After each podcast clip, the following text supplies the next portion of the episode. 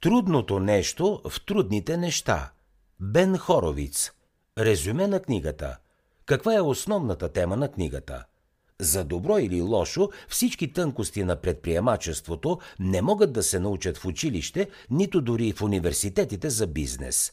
Единствената предварителна подготовка могат да са примерите на успешни предприемачи и ментори, а оттам нататък наш най-добър учител става личния ни опит – въпреки това, лидерите на всеки стартъп трябва да притежават или да възпитат у себе си определени личностни качества, които да са им от полза при взимането на трудни решения по време на работата с хора и управлението на екипи. Именно за тези характеристики говори Бен Хоровиц в книгата си Трудното нещо в трудните неща.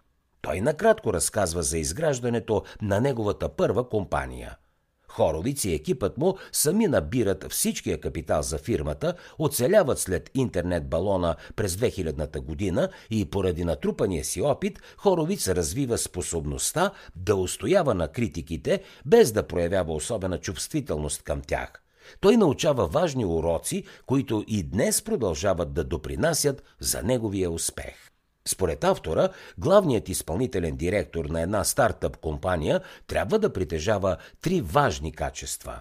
На първо място това е готовността да избере трудния път за разрешаването на един проблем. След това идва способността за избор и правилна оценка на екипа. На трето място, изпълнителният директор трябва да приема битките при изграждането на бизнеса, вместо да се отказва, когато времената са трудни. Какво друго ще научите от книгата Трудното нещо в трудните неща?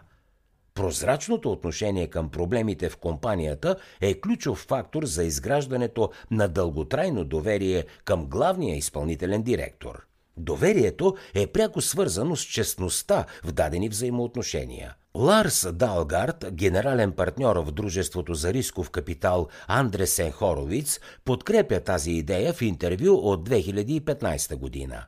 Далгард споменава, че най-важното качество в неговия живот е да показва своите емоции или, както той се изразява, да се осмеля да бъда човек. От своя страна, той също изисква 100% прозрачност от хората в екипа си.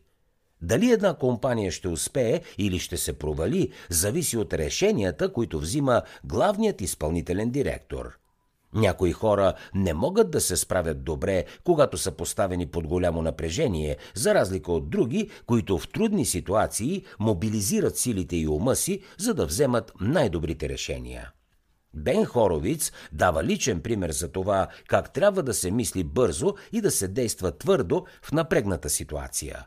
След срива на интернет балона до септември 2000 година, компанията му има приходи от 37 милиона долара – а прогнозите му са били за 100 милиона, което означава, че той трябва да намери начин да събере средствата и да компенсира разликата, и то да го направи незабавно.